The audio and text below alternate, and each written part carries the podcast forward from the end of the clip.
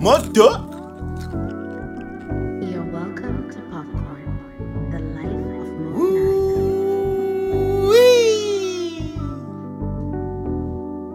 Uh, Popcorn. episode Abama Young. Abama Black Lives Episode 14. 14, the magic number. All right, that's a lucky, lucky two times. So I was talking about um, MC Africa. To cut the long story short, Tito Simos represented Nigeria for the Sprite MC battle. That was in 2008.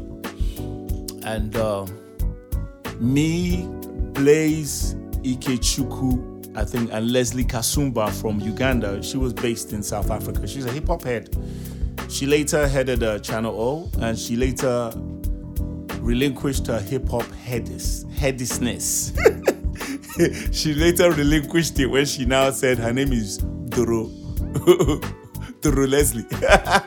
and she told me that I don't I don't I don't listen to hip hop that much anymore because hip hop is not very interesting anymore. I was like, whoa. you know, it's crazy how a lot of people jumped on the Afrobeat wave and decided to turn their backs on hip hop. But for me, I just feel it's all music. You can enjoy Afrobeat and enjoy hip hop. You can enjoy jazz, blues, reggae, rock and roll. You can it's just music. You don't have to relinquish your hip hopness for any other genre of music. But I don't really care, man. That's that's her. That's her business, man. So yeah, we got to South Africa. It was all good again. Like South Africa happened to be one of my favorite places to visit because I had quite a few friends there. Proverb. I remember me and Proverb just riding in his car. He, he was doing something for Audi. Was it Audi? I think it was Audi. Proverb, correct me if I'm wrong. He was uh, doing some uh, advert promotion for a car company, and he he pulled up in this new whip, and he was like, "Mode, I'm coming to get you." He came to the hotel. I'm coming to get you, man. We'll go do a track. So he pulled up in this new whip, and we went to the studio. And then while we were on our way, I think the studio was quite far from my hotel. He was just popping in CDs, beats. There was a guy called Nyams. He's a producer. There were several other producers, but he would just play me random beats, and we were just freestyling in, in his in his whip. Proverb can freestyle, man. Proverb is super dope. That's one of the MCs in Africa. I just look, at, I'm like, wow. There are few MCs that really do it for me. Proverb, Stu, is it Stu G? Uh, that's uh, Tumi, Tumi, Proverb, Zubz. There's this other young guy, uh, forgotten his name, young South African rapper. He's dope. I heard some stuff that he did, man. He's super dope, man. And HHP, rest in peace, HHP. HHP was a was a phenomenal rapper and performer, man. Like you can't just talk about African hip hop without mentioning HHP. Reggie Rockstone, that's one of the grandfathers of hip hop, man. As respect to Reggie Rockstone, all the way from Ghana. But yeah, so me and him were just rolling to the studio, and I didn't really know what to expect, man, because everybody who knows me very well, I don't like to write rhymes in the studio. I hate that. I hate being under pressure writing rhymes. I like to just calm down and just write my rhymes. Or I usually have a bunch of rhymes with me. I have a bunch of rhymes with me, and I just pick and choose and make it sweeter. That's what I do. But studio rhymes, it's not as if I can't do it. I've done it several times, but I just feel, hey, why rush yourself when you can actually sit down and deliberately write? Because I'm a writer. But I didn't care, man. I just wanted to do something with my main man, Proverb. So we got there, and uh, the engineer was already there, you know, souping it up. And Proverb just put just lay, put one of the beats, the wave. I think it was on Cubase. I saw Proverb work the Cubase even better than his engineer. I was like, "Whoa, you've been recording yourself, right? Bad boy, bad boy." And he was like, "Yeah, I record myself every now and then." So um, started. We started writing. and he asked me, "Have you finished?" I was like, "No." Well, Proverb had already finished. Like he finished his and everything. Like I could swear he already had that in his head. But yeah, he finished it and he voiced it. And then I voiced after, and then we thought of the chorus together. We did the chorus. It was pro mode. I was pretty proud of what we did, man. What we did was uh, next year you probably find out I'll be writing for Dre. That's when I dropped that bar. so uh, we did it, and then everybody was like, "Wow, that's hard." And when it came out, it got me a lot of love in South Africa. A lot of people reached out to me. You know, a lot of South African people followed me on Facebook and stuff. I was always going back and forth doing little things in SA, man. So yeah, the I met Wordsworth as a judge for um, Sprite MC Africa. I remember when we we had a show. It was just me, Wordsworth, and Tumi. No, no, me, Wordsworth, and uh, Tito Simos that went to go and perform at that particular show. Just three of us. So the the driver, the taxi driver, came to my um, hotel room to pick me up first because we're in different hotels.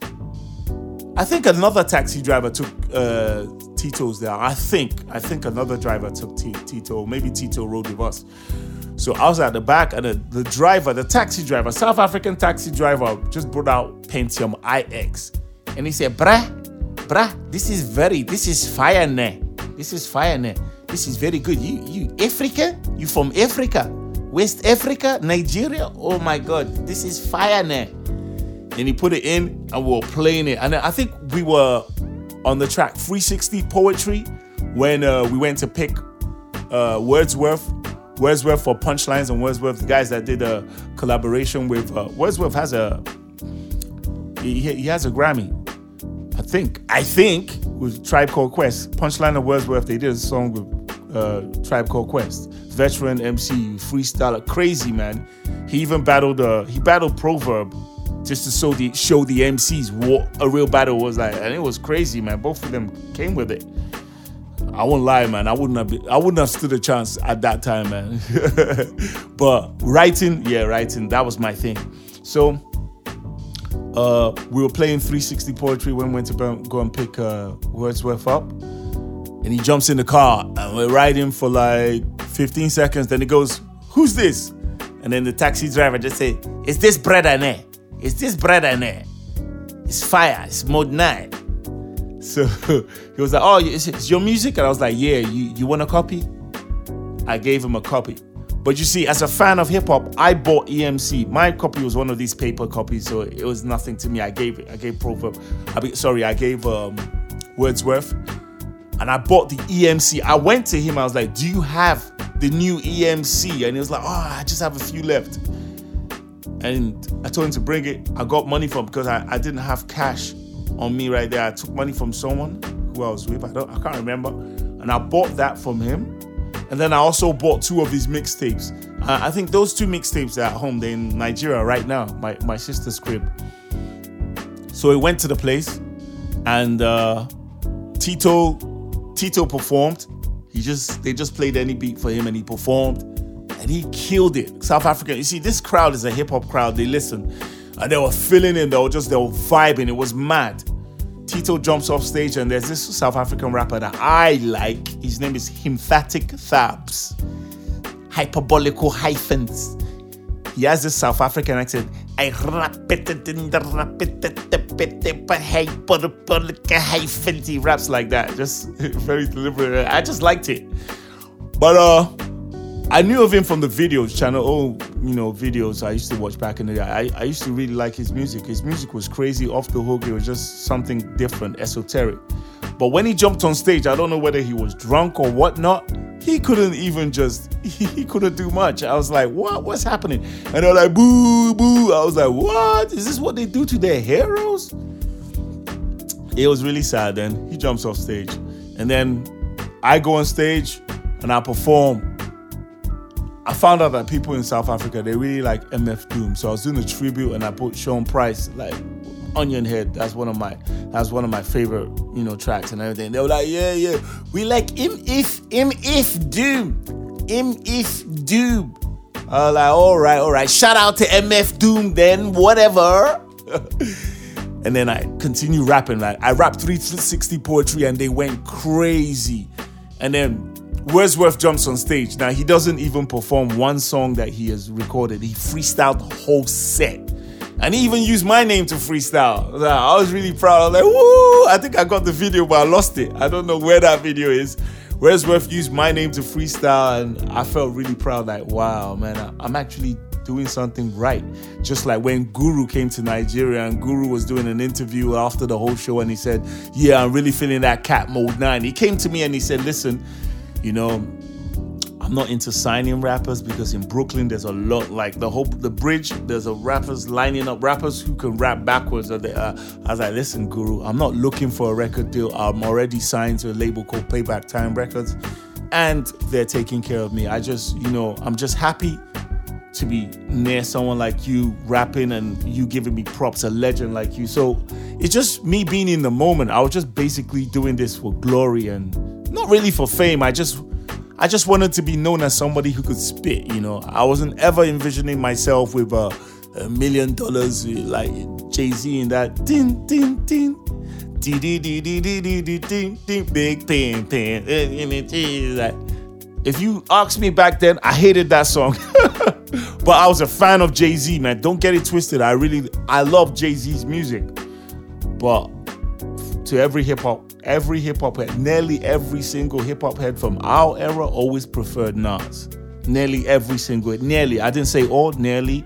It's just like nearly every single hip hop head preferred Biggie. From our era, nearly, I didn't say all, Biggie to Tupac. You know, even though I really love Tupac, but there was something about Biggie. Biggie, Biggie brought it. You can disagree with me if you want. Everybody has their own opinions. Opinions are like, eh, everybody has ones.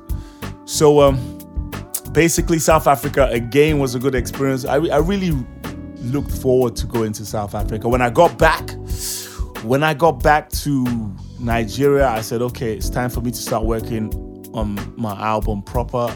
A guy I met at the battle, Kenyan guy called Big Mike. Big Mike, uh, I met some talented MCs. Big Mike, uh, Rage from Tanzania, man. He gave me his story, man. You know, he said he met MI when MI came to Tanzania.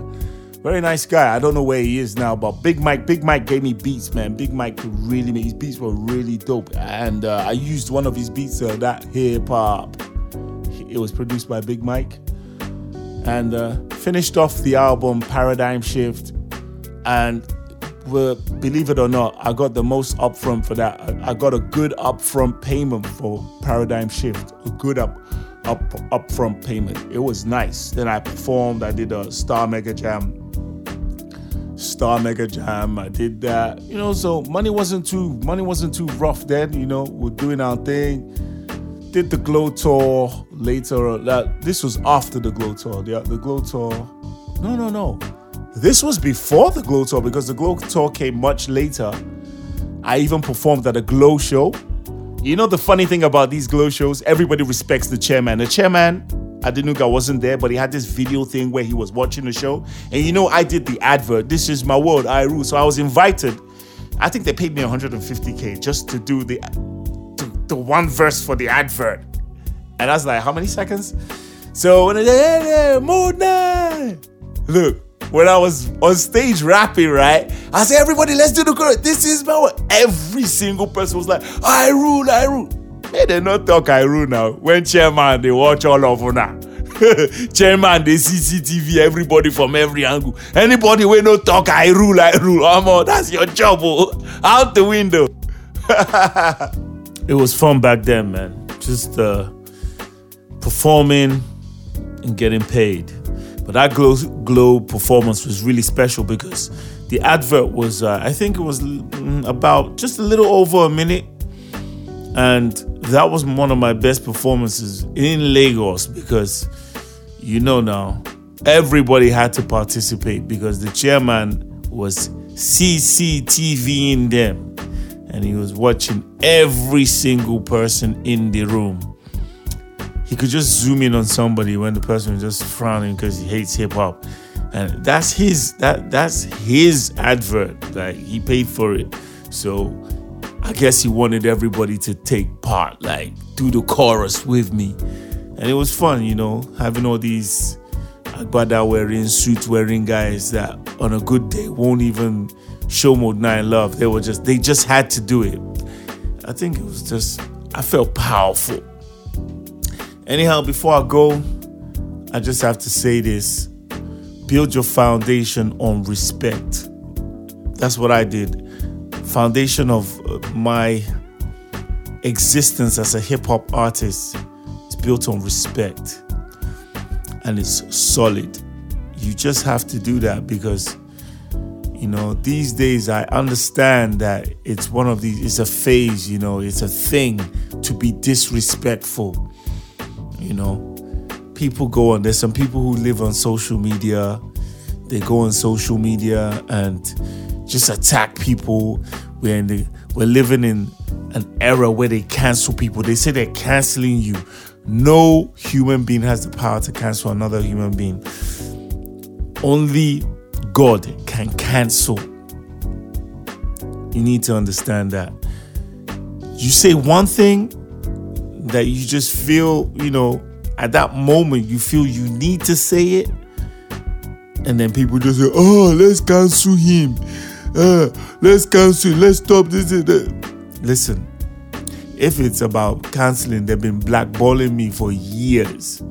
But that won't stop me from saying what I feel is right. And I've seen a whole lot of people come and go from Sound City to Hip TV. There was a time Efe Omorogbe, that's Two Faces manager.